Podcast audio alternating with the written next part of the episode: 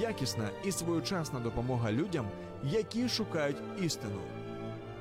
Все це в передачі Маген Ісраїль.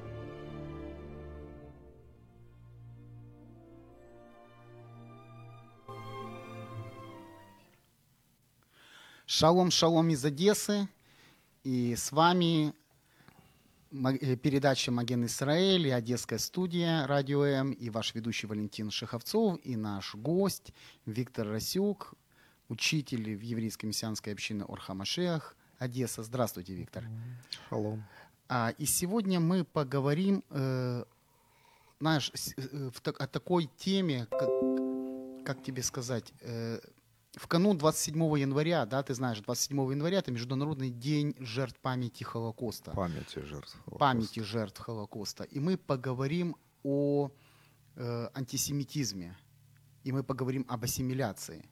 И мы поговорим о том, что э, почему э, ну, такое явление, как антисемитизм и ассимиляция, да, имеет место в нашем обществе. А они и, разве связаны друг с другом? А, ну, ты понимаешь, есть как бы такое понимание, что это вроде бы два разных э, полюса, да, антисемитизм и ассимиляция. Но если мы будем разбирать, если мы, скажем, препарируем этот, ну, эти явления, мы увидим что-то общее, да, мы увидим какие-то общие корни, общее, ну, то, из чего оно исходит.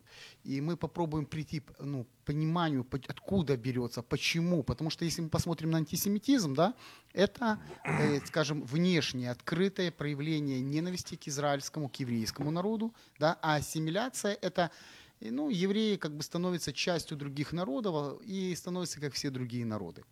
Понимаешь, да? То есть я американец еврейской национальности, я русский еврейской национальности. Ну да, похоже. И поэтому мы сегодня поговорим. Поговорим именно об этом.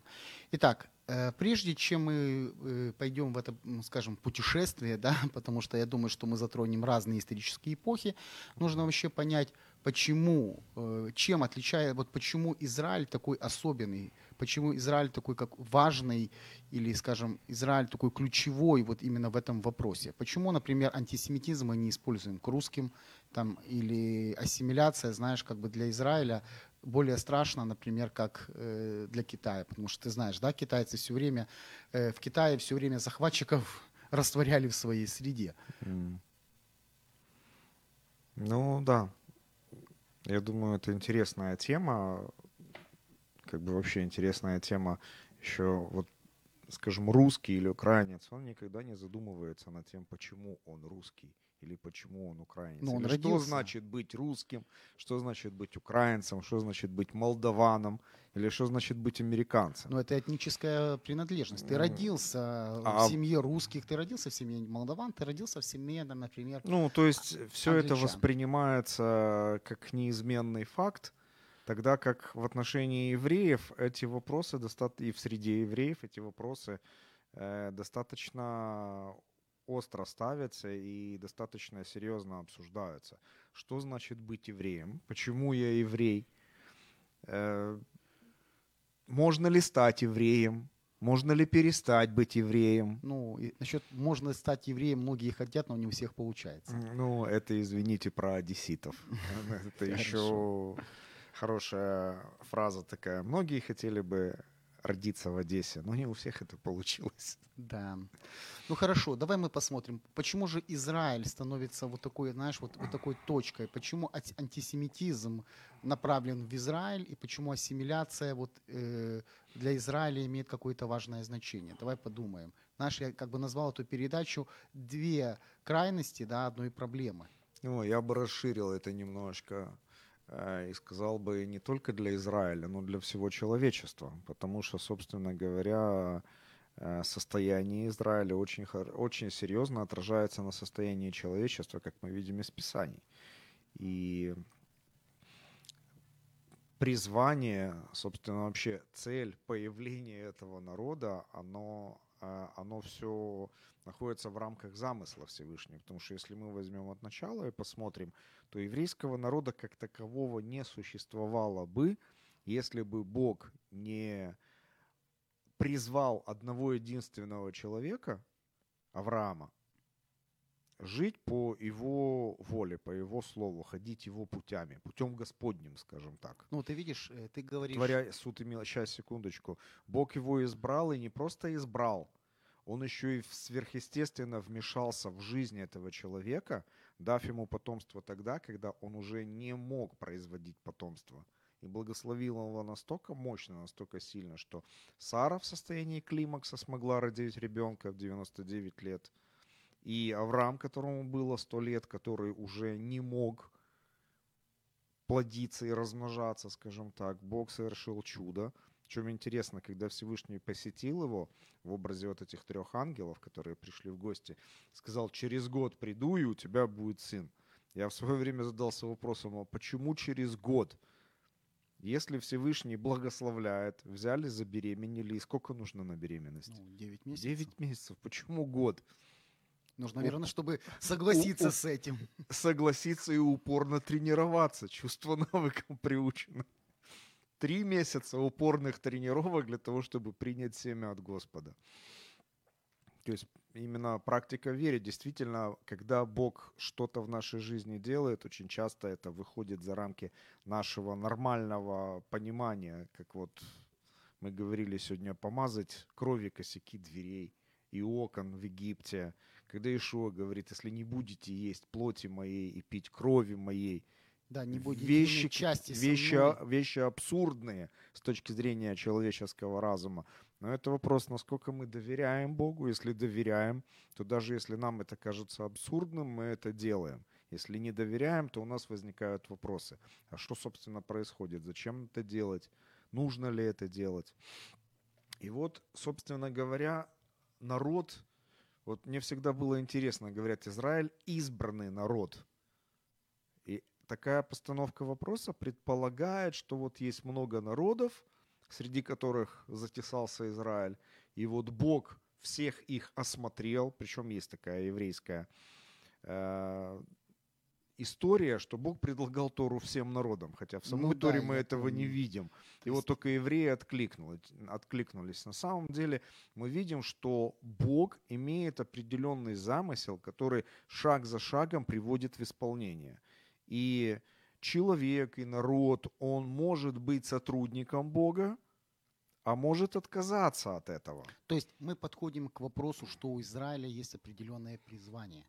То есть Скажем Израиль так, избран для чего-то определенного. Секундочку, я хочу все-таки с терминологией немножко уточнить. Создан. Создан. Авраам был избран. Из Авраама Господь создает народ для определенной цели. У Бога есть цель для этого народа и есть цель для всего человечества через этот народ. Это мы ясно видим в Писании. И он сначала создан, а потом избран. То есть, другими словами, мне сложно себе представить, э, что он был создан, а потом не избран. То есть избрание Израиля, оно базируется именно на цели своего создания. Ну вот видишь, ты очень интересно сейчас говоришь, потому что в основном наше понимание избрания, оно включает в себя, что знаешь, какую-то привилегию. То есть ты избран, значит ты имеешь привилегию. То есть избранный народ – это народ начальников. Да? То есть э, я избранный в этом обществе, потому что у меня есть какая-то власть, есть какой-то вес, понимаешь? И поэтому избрание Израиля очень часто, знаешь, воспринимается многими людьми э, немножко неправильно. Вот как ты правильно сказал, терминология. Знаешь, терминология, э, наверное, египетского рабства. Знаешь, надсмотрщик – это избранный человек, это главный человек. Понимаешь? Но в библейской вообще, если мы откроем Тору, да, мы откроем Танах, мы откроем Бритхадаша, мы увидим, что Иешуа говорит, кто хочет быть кем? Господином, стань слугой. То есть да. избрание говорит о том, что есть особое э, при, ну, призвание, избрание, э, имеет, есть особая цель, да, к чему-то, чтобы что-то делать. Да, то есть, то есть тут, тут очень важный момент. Есть власть. Вопрос в том, что Для чего? Э, э, власть есть у Израиля власть, у каждого еврея есть власть, и есть ответственность, это основано на призвании, но просто Ишуа показал, что власть и реализация этой власти с его точки зрения, с точки зрения Бога, она совершенно по-другому происходит, чем это представляют себе люди этого мира, не знающие Бога.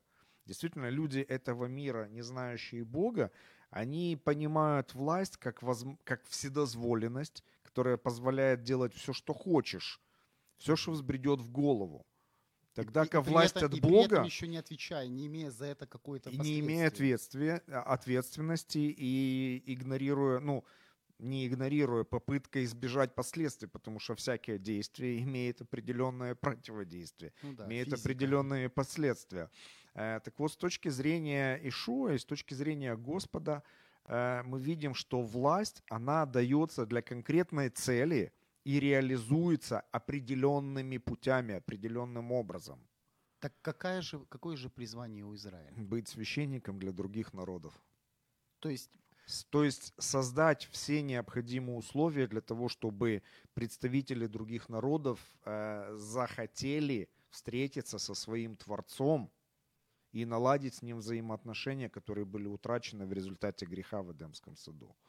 Ну, и, собственно, не, скажем так, даже не только в Эдемском саду, потому что э, Адам, он прототип, определенный прототип человеческого поведения без Бога по плоти. И, и все... имеешь в виду, что спрятался, да, когда Бог его призвал? Ну, э, не то, что спрятался, скажем так. Во-первых, он ослушался. Ослушался и нарушил то, что ему было повелено. Но опять же, нужно понимать, что э, Бог предостерег Адама. В день, который вкусишь, умрешь. Это то же самое, что я предупреждаю свою э, дочку, не суй палец в розетку, будет больно.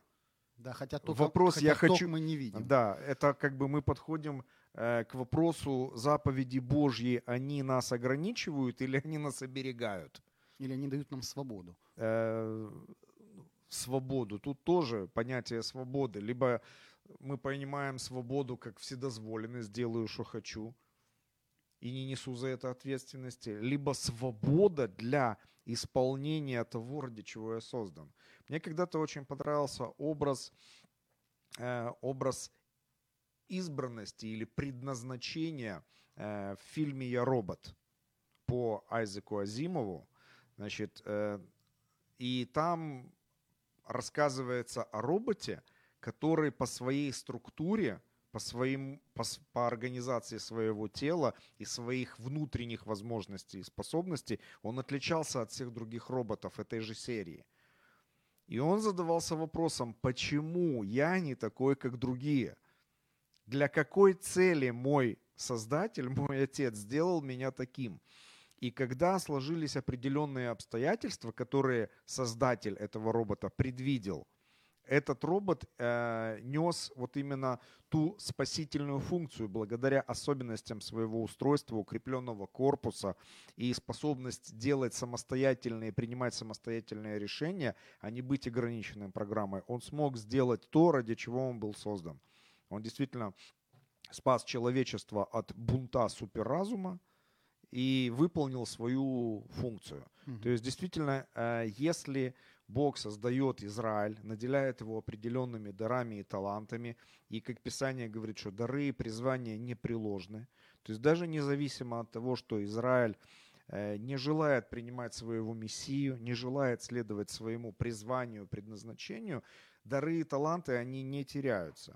И в чем это выражается? Выражается в том, что не желая быть не похожими на другие народы, в пику этому евреи стараются быть похожими на другие народы, говоришь раствориться, раствориться, ассимилироваться, но при всем при этом э, имея вот эти вот э, Богом заложенные качества, вести человечество куда-то, они ведут, организуя революции, перевороты, бунты, э, участвуя, совершая какие-то прорывные открытия в науке – Э, делая, производя какие-то э, произведения искусства, литературы, музыки. Знаешь, и, и это бросается в глаза. Вопрос в том, ради чего, то есть какова цель этого. Если в этом нет Бога, то получается, что это для прославления самого человека. Но, видишь, для возвеличивания человека. Ты сейчас говоришь, я вспомнил слова одного из классиков, что если еврей не с Богом, он находится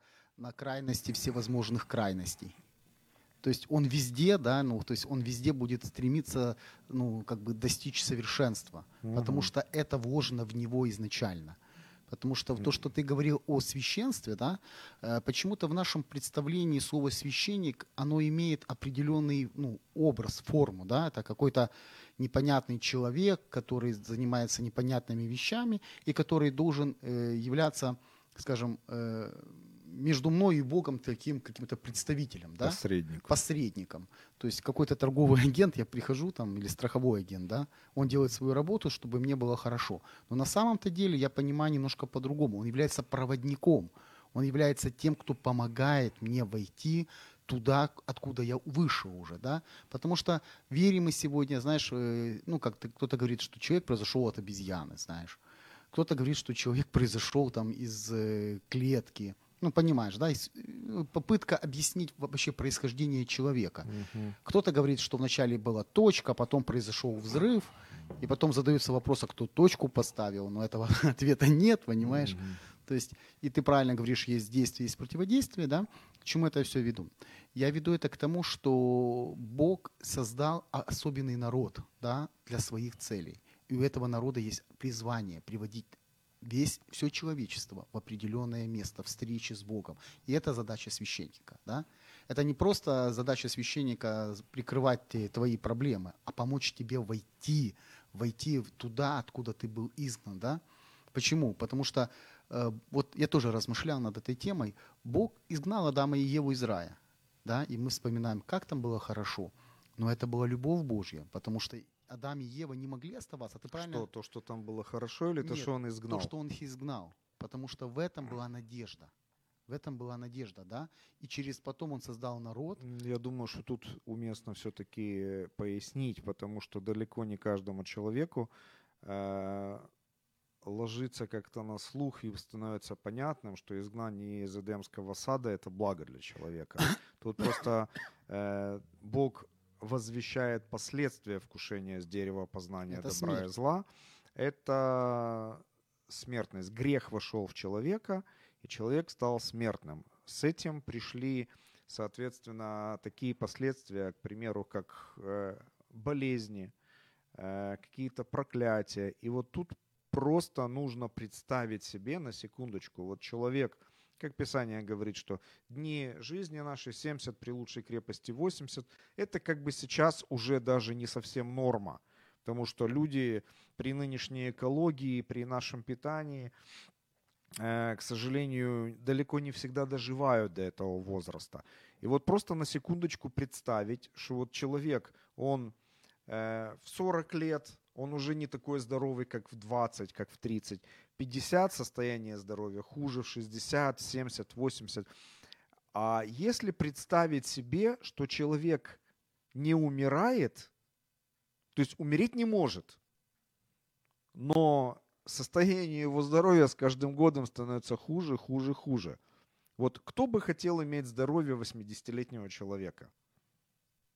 А если мы это интерполируем на 200-летнего, 500-летнего, то есть в каком состоянии ну, Человек будет уже привыкает. здоровье человека в 500 лет, когда он уже, извините, разваливается, а умереть не может, ходить не может, сам есть не может, он ничего не может и умереть при этом не может. Вот вопрос, кто бы хотел жить такой жизнью? Мы хотим быть здоровыми, но мы забываем, что, к сожалению, наша жизнь не такова. Итак, но все-таки вернемся к нашей теме да, антисемитизм и ассимиляция, две крайности одной проблемы. Э, ну, как бы две крайности. То есть ассимиляция, да, это когда Израиль, он, не, он хочет быть как все другие народы, да? Да, а это означает, что он не хочет быть тем, кем он должен быть. То есть Бог, ну, мы об этом и говорим, что Бог призвал Израиль быть священником для всех народов, да, быть представителем, быть проводником Бога на земле, он, чтобы помочь всему человечеству увидеть Творца. И человек, который заним... ну, как бы ассимилированный, он как бы говорит, я не хочу быть таким, каким ты меня создал, я хочу быть таким, каким я хочу быть. Угу. Я не хочу быть мужчиной, хочу быть женщиной. Ну, прости меня, ты сейчас, мы сейчас уйдем в другую сторону. По сути, ну, по это сути, одно, это и, то же. то же. Да, то, что сегодня происходит. То есть нежелание следовать своему призванию – это духовный гомосексуализм. Ну да, ты сильно сказал, конечно. Я думаю, что может, в следующий и, раз меня закроют уже. Есть над чем подумать. Но на самом-то деле, действительно, Бог нас создал такими, какими мы есть. Да? И мужчина, он создан мужчиной, женщина создана женщиной. И это величие Еврей Божьего... создан евреем, не еврей создан не евреем. И у каждого есть определенная задача, определенное призвание, и каждый ценен перед Богом. Я правильно понимаю? Да. А вот теперь мы подойдем к антисемитизму. Антисемитизм – это что? Это враждебное отношение да, к Израилю и попытка остановить его, э, скажем, может быть, уже ну, начиналось, наверное, с того, чтобы остановить его в, в его священническом действии, да, противодействие Богу. Но сегодня это уже преврат... ну, стало более этническим таким, да? Как... Ну, тут, тут, я думаю, уместно вспомнить э, такое дело, что ну, скажем, вот отношение церкви на протяжении столетий, причем не первой церкви, это не сразу оно сформировалось, потому что было время, когда церковь на 100% была из евреев, состояла из евреев. Потом э, в церковь начали приходить представители других народов, и когда их стало больше, они почему-то решили, что теперь нет нужды в евреях как таковых. Подожди, они решили, или, может быть, эта мысль пришло, пришла к ним извне? Э, ну, скажем так, э, мы видим из посланий Павла, то есть это, э, собственно говоря, первый век нашей эры, что уже в Риме появлялись такие тенденции, когда неевреи начинали превозноситься над евреями, и это служило основанием, собственно, антисем... проявления антисемитизма как такового. Значит, и в конечном итоге, когда неевреев стало подавляющее большинство, э, изучая историю, мы можем увидеть, что церковь приняла решение избавиться от евреев. Угу. И пойти совершенно другим своим путем. И это печальное решение, это печальное время, к сожалению, далеко не Э, не всякий современный христианин знает эту историю, и далеко не всякий современный христианин э, понимает суть того, что произошло и как это отражается сейчас. И, скажем так, э, тут сложно ответить, это пришло извне или изнутри, поскольку, поскольку когда не еврей входит в состав собрания, но при всем при этом разум свой не обновляет писаниями и взаимоотношением с Богом, то он привносит свое видение мира, свое представление о Боге в это, и когда таких большинство, тогда, собственно говоря, и это уже можно назвать болезнью. Болезнью, которая поразила тело Мессии. И эта болезнь, к сожалению, до сих пор не исцелена. Бог сейчас ведет, скажем так, работу по исцелению от этой болезни, но, к сожалению, работа еще не закончена. Тогда давай мы просто определимся. Антисемитизм, то есть это плохо или это хорошо? А, тут, опять же, можно сказать и да, и нет, и плохо, и хорошо. Плохо в каком плане от этого страдают люди. Хорошо в каком плане э, таким путем люди, ну, евреи начинают задумываться, собственно, а почему? Или из-за чего, или для чего это происходит. И люди, которые действительно хотят получить ответ на этот вопрос, они обращаются к Богу, они обращаются к Писанию, а из Писаний они понимают, что они созданы не для того, чтобы быть как другие народы, но для того, чтобы выполнять ту великую миссию, которую Бог, собственно, поручил созданному народу. То есть ты имеешь в виду события Пурима? События Пурима, события Хануки.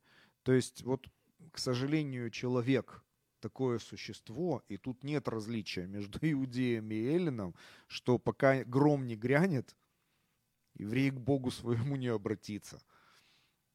Угу. Тут просто интересно, есть некоторые, у нас есть вопросы, и, например, вопрос такой – Является ли еврей антисемитом и ассимилированным, если он не исповедует Иешуа Хамашеха Господом, но если при этом он ведет религиозный образ жизни, скажем, иудейский, ортодоксальный, хасидский, является ли он антисемитом и, и ассимилятом. Ну, тут столько всего понамешано. Но начнем с того, что если человек э, соблюдает даже все заповеди Торы, хотя это в принципе невозможно сейчас, по крайней мере, потому что большая часть заповедей связана с храмовым служением, э, связана с пребыванием в земле Израиля, но это отдельная тема. Так вот, если человек каким-то образом умудрится исполнить все, но при всем при этом у него нет живых отношений со своим Господом, то все это имеет, э, скажем так, имеет эм, какие-то благие плоды только до гробовой доски. Потому что после нее происходит встреча с Господом, а Господь смотрит и говорит, а мы вообще знакомы. Угу. И Новый Завет говорит, э, показывает, когда Ишуа э, в одной из своих историй говорит, что многие придут и скажут, не твоим ли именем мы делали то-то и то-то. Он говорит, я никогда не знал вас. Ты понимаешь, что точно... То есть дары и призвания есть, и это работает, но вопрос личных отношений с Богом все-таки является наиважнейшим. Ну вот тоже комментарии идут, что, вот, например, евреи Богом избранный народ для исполнения Писания. Э, и да, и, и правильно, и действительно... Ну, формулировочка такая, исполнение Писаний. Что имеется в виду? И сотворил Бог небо и землю. Каким образом еврей это может исполнить? Нет, я понял, о чем идет разговор. То есть у Израиля есть определенное призвание, да, и Бог избрал Израиль для определенной цели, да, и мы говорили сегодня, что ассимиляция – это отказ от призвания, то есть идти делать то, что говорит Бог, а антисемитизм часто является реакцией на то, что делает Израиль, понимаешь? То есть есть Бог, да, и есть то, что противостоит Богу, да, и мы не будем, ну, открывать новые земли, если мы скажем, что еще есть силы, которые противостоят Богу, противник Богу, то есть Сатан, который стремится всеми силами остановить исполнение Божьего вот этого желания вернуть к себе народы. Почему? Потому что он понимает, что когда это произойдет, ему придет конец.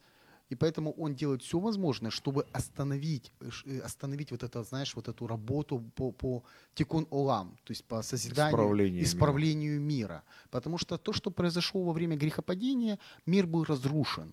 Ну, то есть то Божье э, творение, та гармония, которая была сотворена, она была разрушена. И Бог хочет восстановить это. Для этого Он создал, создал Израиль да, с определенной целью. Для этого Он э, пришел, воплотился здесь в Ишуа, да, он э, совершил вот это великое исправление мира, он умер, воскрес, он сейчас там, на нем, и мы ждем его прихода, чтобы соединиться в нем в новом мире. Ну, я так понимаю, это ну, просто, э, как говорит Писание, да. И вот вопрос, э, тут задают разные вопросы. И для меня, например, э, еврей не может быть антисемитом. Ну, как бы говорят, может, то есть если еврей не принимает Ишо, является ли он антисемитом? О, я могу сказать однозначно, еврей может быть антисемитом, и при этом он сам перестает быть евреем. Типичный представитель вот такого вот типа человека – это Исав.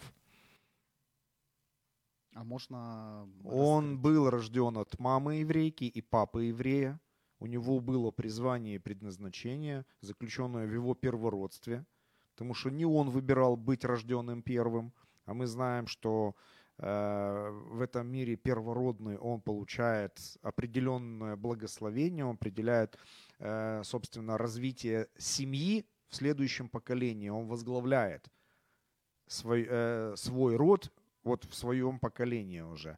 И Исаф отказался от первородства – Соответственно, он не, не получил благословения, которое должен был получить. У него была ненависть к своему родному брату, еврею. И если мы сейчас в синагоге спросим, скажите, пожалуйста, а Исаф еврей? Ну, конечно, нет. Скажут, нет. Но как так? Два брата-близнеца, один еврей, другой не еврей. Один стал антисемитом и перестал быть евреем. Иакова возлюбил, Исава возненавидел. Отношения... И нужно понимать, что когда Бог говорит эти слова, Он говорит уже много поколений спустя. То есть тот народ, который произошел от Исава, в глазах Бога оказался вообще неудобоваримым, невостребованным. И ну, там просто нужно читать внимательно вот это пророчество, которое Бог говорит через пророка, что ну, народ, э, который появился от Исава, он вообще не соответствовал цели своего э, появления на этот свет. То есть своим поведением, своей жизнью он далеко не являл пример благочестия. А все началось с родоначальника этого рода, Исава. Угу. И еще один момент, вот тоже хотел бы сказать. А, Писание очень красиво показывает природу антисемитизма и цели антисемитизма э, на книге пророка Ионы. Иона имел цель от Бога, как пророк. Идти в Ниневию, идти, да? идти и возвещать Слово Божье среди другого, других народов. Он от этого уклонился, попал на корабль, который шел совсем в другую сторону. И когда началась буря, Э, все представители, ну, все люди, которые были на этом корабле, принесли жертву всем своим богам, и все было бессмысленно. Иона в это время спал в трюме. Его разбудили, говорят, а ты кто? Он говорит, да я еврей, я знаю, из-за чего вообще все это происходит. Выбросьте меня за борт. То есть это показывает готовность еврейского народа в своем упорстве, невыполнение Божьего призвания – даже погибнуть. Он говорит, выбросьте. Они говорят, разве мы можем взять на себя грех такой? Да, берите, ничего страшного. То есть вот удивляет, что еврейский народ знает, но не желает. Но, слава Богу, у Господа есть способы достижения своей цели, реализации своих планов. И в Мы знаем, что Иона пошел, Иона. Э, Иона пошел и сделал то, что должен был сделать. И мы видим результат, как бы, что но, Бог и, простил. Но, да, да, но интерес, интересно просто поразмышлять над самой ситуацией. Как бы я просто читал это именно в еврейских, в раввинистических комментариях, вот э, обзор этой книги. Вот ты понимаешь, вот ты сейчас говоришь, да, а я понимаю, что наши радиослушатели думают, ну вот это он говорит, такие вещи странные, знаешь. И я могу сказать, что я согласен с тобой, что я читал тоже такие вещи и у, скажем, Жаботинского, который является да, представителем ну, сионизм, и у Герцеля есть такие мысли. То есть у еврейских мыслителей, которые смотрят на свой народ, как на народ избрания с определенной целью. Угу. И что происходит, когда народ отходит от своей цели. И да. это вызывает и антисемитизм, и ассимиляцию одновременно. И катаклизмы для всего человечества. Потому что, ну, по сути, это, этот корабль — это образ всего человечества, который, которое куда-то движется — и из-за того, что еврей не хочет делать то, к чему его призвал Господь, с этим кораблем и с людьми на этом корабле начинаются серьезные проблемы. И проблемы не в людях, которые на этом корабле, не в представителях других народов, хотя они идолопоклонники – а в еврее, который не хочет делать то, что он должен делать. И ты заметь очень интересный момент, когда он все-таки э, наступил момент, да, и они и написано, что они принесли жертву Богу Израиля. Угу. То есть увидев, что сделал Бог, увидев, как Бог усмирил эту бурю, они приняли Бога как, как реальность. То есть, по сути, отказались от своих идолов. Да. Поэтому антисемитизм – это часть процесса избавления человечества от ложных богов и от идолопоклонства. Но, к сожалению, это какая цена? Какая цена заплачена Израилем? Поэтому то, что 27 января вот произошло, да, освободили Освенцим, мы видим вот, эту, вот этот пик, знаешь, вот этой ненависти к евреям, который выражен в уничтожении народа. Да, понимаешь? кстати, история очень похожа на пуримскую э, историю. Э, и закончилась тоже казнью многих высших офицеров Третьего Рейха, и некоторые из них даже признали, что это Пурим. Ну, видишь, Бог, Он бережет свой народ, Бог бережет свое слово, Бог, знаешь, написано, не спит и не дремлет хранящий Израиля. И тут есть вопросы, например, как религиозные евреи борются с антисемитизмом, чему мы можем научиться э, у них. Вот как религиозные евреи борются с антисемитизмом? Ну, насколько я знаю, у э, первоочередное, что э, что делает еврейское, вот иудейское сообщество, это э, хранит в памяти вот те страшные события, чтобы не забыть. Потому что, ну, это необходимо. Если мы забываем, то мы опять наступаем на те же самые грабли. Еврейское сообщество старается вести просветительскую работу в этом вопросе и, собственно, распространять информацию о тех ужасах, которые происходили. Я считаю, что это очень важно, это ценно. Э, другой вопрос, что э, это ну, не совсем полноценно, потому что как бы идея такая, давайте мы больше не допустим такого. А вопрос, а что мы должны сделать, кроме того, как говорить о том, что это было? И вот этот второй вопрос, э, как соединить нашу борьбу с антисемитизмом практически, вот с Евангелием практически? Вот еще раз, как соединить нашу борьбу с антисемитизмом, да, и практически, то есть э, совмещая вот как верующих в Иешуа, да, как мы можем практически это сделать. Собственно говоря, э, если мы рассматриваем еврейский народ и верующих, евреев, не евреев, в Иешуа Мессию, как служителей храма, в котором человек и народы могут встречаться с Богом, собственно говоря, наша, наша задача проповедовать Евангелие еврею и нееврею, для того, чтобы э, каждый человек и каждый народ, то есть нужно понимать, что эта задача на разных уровнях решается. Человеком на личном уровне от человека к человеку, а народ к народу это на уровне Израиля и другие народы. Значит, и Израиль именно э, принявший своего Мессию Спасителя, Ишуа. Значит, проповедь Евангелия, встреча с Богом, когда происходит встреча с Богом, и человек рождается свыше, то вопросы антисемитизма, они отпадают. Когда человек понимает, если это не еврей, встретившийся со своим Богом и рожденный свыше, он в еврее видит брата и видит благословение, видит того, кто, привню, кто собственно говоря, э, как представитель народа, вообще как еврейский народ, сделал очень многое для того, чтобы неевреи могли приходить к Богу, а восстановить как... отношения со своим Творцом. А как ты думаешь, редуизация, да, ну, восстановление еврейских корней и христианской веры может помочь в борьбе с антисемитизмом и ассимиляцией? Почему? Понимаешь, само понятие ассимиляция говорит о том, что э, э, почему идет борьба, например, с ассимиляцией, ну, например, христианства. Да? Вот евреи не могут быть христианами. Почему? Потому что они оставляют что? Свое еврейство, они э, начинают верить, скажем, в христианского Бога, и теперь они уже не евреи. Ну, у меня вопрос. Иосиф перестал быть евреем, став правителем Египта? Ну, в какой-то мере, может быть, да. Э, ну, я прошу прощения, но Иосиф стал одним из праотцов, будучи сыном. Угу.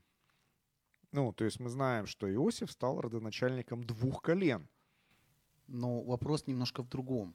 А если, например, говорить, если церковь, э, христианская церковь будет понимать, что она все-таки, что, скажем, апостолы были евреи, да, что Евангелие еврейская да. книга, что, что Иисус по... еврей, что Иисус еврей, да, и даже Дева Мария, знаешь, еврейка. Как это ни странно. Как ни странно. То может ли это... Апостол Павел. Может ли это помочь, э, ну, например, э, многим христианам по-другому взглянуть на вопрос антисемитизма? Безусловно. Если мы знаем исторический контекст, если мы знаем Писание, если мы знаем историю Израиля, то мы, безусловно, рано или поздно должны сделать выбор. Либо мы с евреями, либо мы против них. Других вариантов нет. Потому что я помню, когда я только приехал в Одессу, я попал э, вот в общине Свет Мессии, я попал на пасхальное служение. А я к тому времени уже был 8 лет верующим. И я услышал со сцены такие интересные слова. «Отцы наши». И меня это внутри очень сильно потрясло, потому что за 8 лет я слышал только их отцы, они. И у меня тогда возник вопрос. Если это их отцы, если это их писание, если это их Бог, какое я к этому имею отношение? не является ли тогда церковь просто какой-то э, удивительной э, аферой, где людей обманывают и обольщают? Ну, либо мы одно целое, как говорит Писание, либо если они, евреи, у них Писание, у них Бог, тогда что я имею? Ну, как бы эти идеи, они разделяют Описание говорит о том, что Бог ставит своей целью соединить еврея и нееврея и создать одного нового человека. Поэтому я думаю, что тот, кто действительно задается этими вопросами, кто изучает Писание, изучает историю Израиля, историю евреев. Кстати, мой приход в еврейский мессианский э, ну, в еврейскую мессианскую общину начался с такого простого вопроса, который, ну, я уже года два как был верующим, ходил постоянно в собрания, читал Писание. Я задался вопросом, вот интересно, Писание написано евреям, для евреев и для неевреев, которые приняли веру в еврейского Бога и присоединились к еврейскому народу. Вот в проповедях, которые я слышал, я, я никогда ни слова не слышал об истории евреев за последние 2000 лет. То есть до разрушения храма мы говорим, а вот с момента разрушения храма и по сей день ни слова об истории евреев за весь этот период. Почему? Откуда вот это молчание? я заинтересовался историей евреев за последние две тысячи лет. Честно, я понял, почему церковь молчит об истории евреев за последние две тысячи лет. Потому что церкви сказать что-то достойное для себя нечего, к сожалению.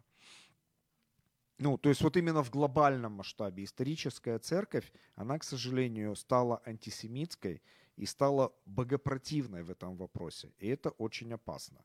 Я помню, у меня состоялся тоже один диалог с одним служителем э, из христианской церкви в Молдове. Значит, я просто пытался рассказать э, о том, что такое шаббат, как его празднуют, продемонстрировать, встретив вместе шаббат. И мне вот один служитель задает вопрос, говорит, а зачем мне, если у меня есть Иисус?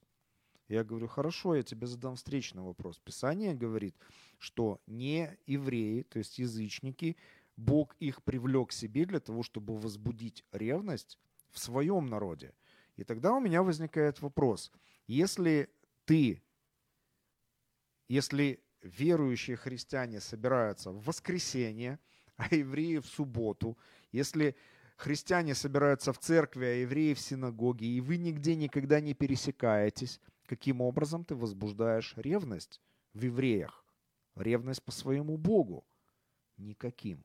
А если ты не соответствуешь цели своего призвания и своего покаяния, и своего рождения свыше, что мы делаем с тем, что не соответствует цели своего создания? Если эта чашка будет надколотая или разбитая так, что в ней невозможно держать жидкость, я ее выкину, потому что она не соответствует цели своего создания.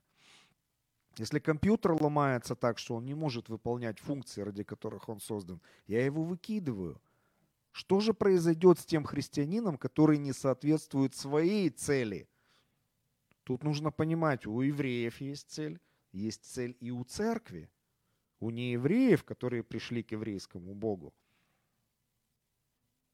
Ты знаешь, э, я думаю, что сегодня у нас такая передача, которая заставляет думать. Знаешь, в основном э, мы смотрим на Израиль, мы смотрим на какие-то этнические, ну, такие, ну, на какие-то особенности там.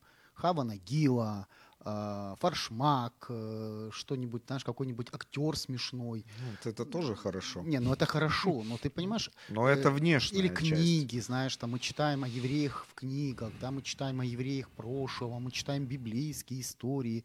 То есть, знаешь, у нас есть какой-то образ Израиля, который он... И очень часто, когда мы соприкасаемся с Израилем, знаешь, оно, не, оно как бы не соответствует нашим ожиданиям. То есть, знаешь, э, я разговаривал с одним человеком, и он мне говорит, вот Израиль, народ книги, они каждый день читают Тору. Я говорю, нет. Он, как нет? Я говорю, ну вот на самом деле нет. Многие евреи не верят даже в Бога. Многие евреи э, открыто об этом заявляют. Да, как я слышал, очень и, интересное ну, вот, определение. Знаешь, и, и знаешь, что он мне сказал? Он мне сказал, отойди от меня ну, чуть ли не, говорит, такого не может быть, ты, ты, ну, на самом деле это правда. Так это вот проблема того, что одни в синагоге, другие в храме, одни в воскресенье, другие в субботу и даже не пересекаются. Если ты познакомился бы с евреями поближе, во-первых, спала бы иллюзия иде... идеальной картины, идеализация этого народа и его представителей, и мы бы поняли, что евреи такие же люди, как и мы, и им свойственны те же проблемы, те же пороки, те же достоинства. При всем его избрании. Да, при, при всем избрании, и, и, может быть, наконец-то пришла бы светлая мысль в голову, что суть избрания еврейского народа лишь в том, что Бог доверил им Слово Божье для того, чтобы это слово донести до других, для других народов. Ну, там и богослужение написано, и другие. Ну, я сейчас в детали не вдаюсь. Есть призвание, есть дары. И дары и призвания, они не отменяются. Другой вопрос, на что они используются. Да, к сожалению, к сожалению... Ишуа просто показал очень конкретный образец реализации власти и реализации призвания. Стать слугою тем, вот тем людям или тем сообществам, которых ты хочешь достичь. Если ты придешь туда как господин и хозяин, то, извините, в чужой монастырь со своим уставом. Но ведь видишь, вот и мы подходим опять к тому же вопросу, понимаешь, э, антисемитизм и ассимиляция. Знаешь, вот вопрос, а ну, ну а вообще полностью ли ассими... вот тот же вопрос тут был задан. А, смотри, Э, вопрос, по вашему мнению, ассимиляция недопустима вообще, то есть сохранить веру, но иметь внешние некоторые элементы той культуры, где проживают евреи, или полная ортодоксальность помогает хранить веру? То есть вопрос, или ты должен быть ортодоксом, вот именно четко, вот скажем, или ты должен быть, ну, не знаю, реформатором?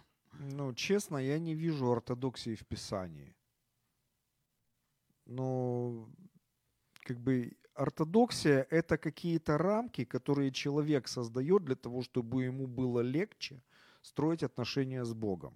Но извините, эти рамки, они могут быть индивидуальны для каждого человека, индивидуальны для каждого сообщества.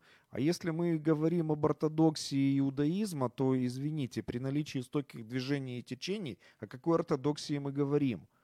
Если мы начнем их сравнивать друг с другом, это будет одна картина – а если мы начнем каждого из них сравнивать с Писанием, то будет совсем другая картина. И, и в том и в другом случае это будут очень печальные картины.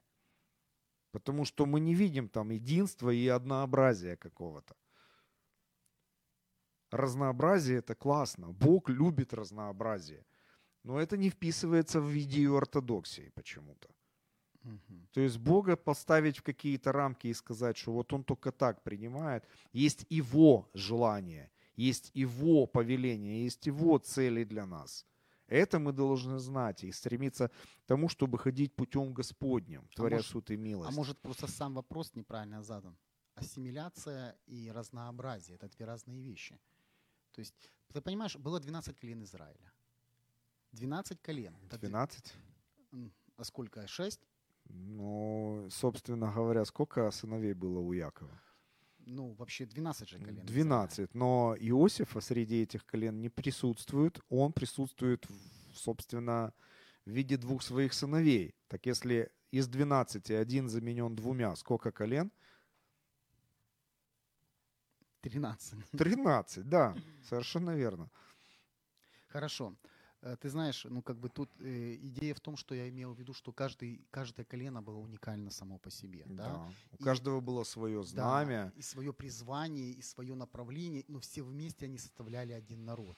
Да. Вот, э, знаешь, единство в разнообразии. Да, еди... Потому что если бы они все были одинаковые... И взаимодополняемость для достижения совершенства. И последний вопрос, и у нас уже остается совсем немножко времени. Нужно ли Украине покаяться в антисемитизме?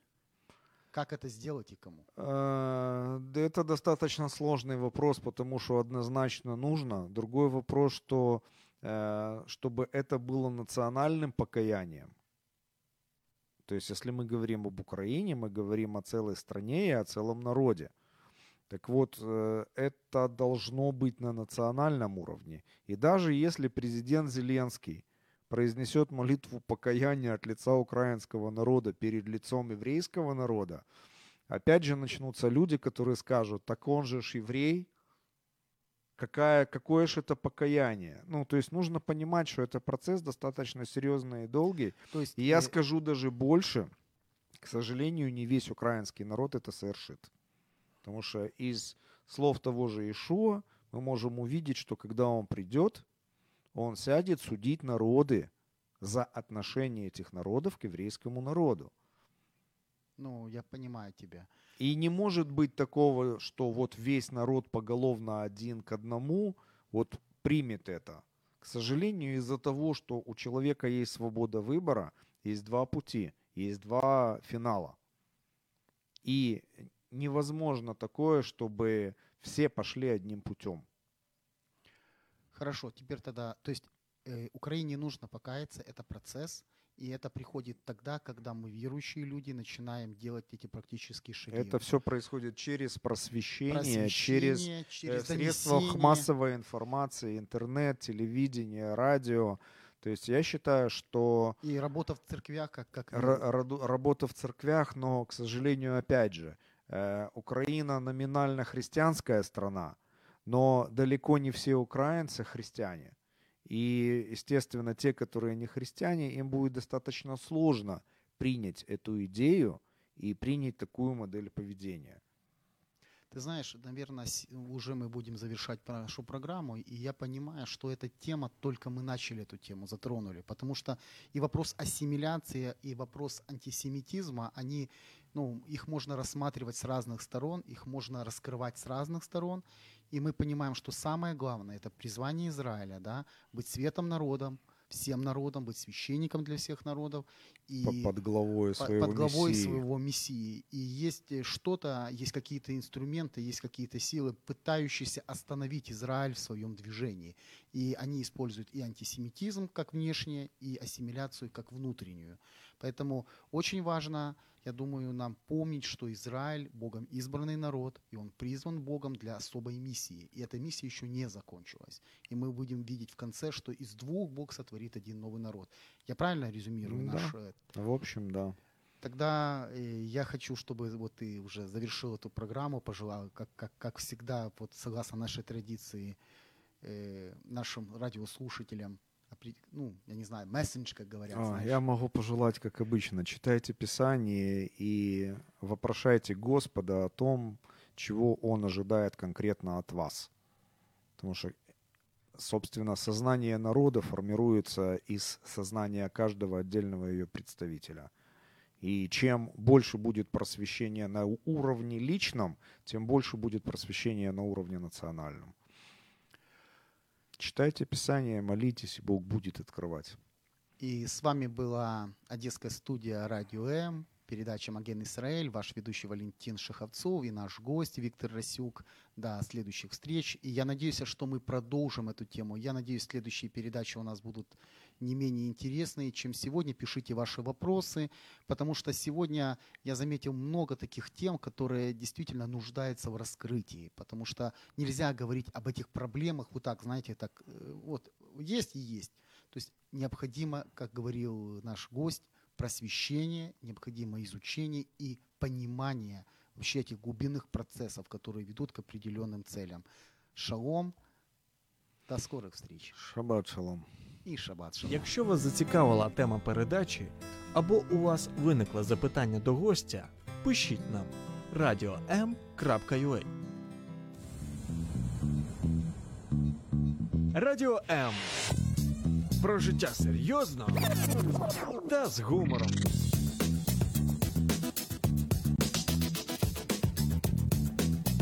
Радіо М.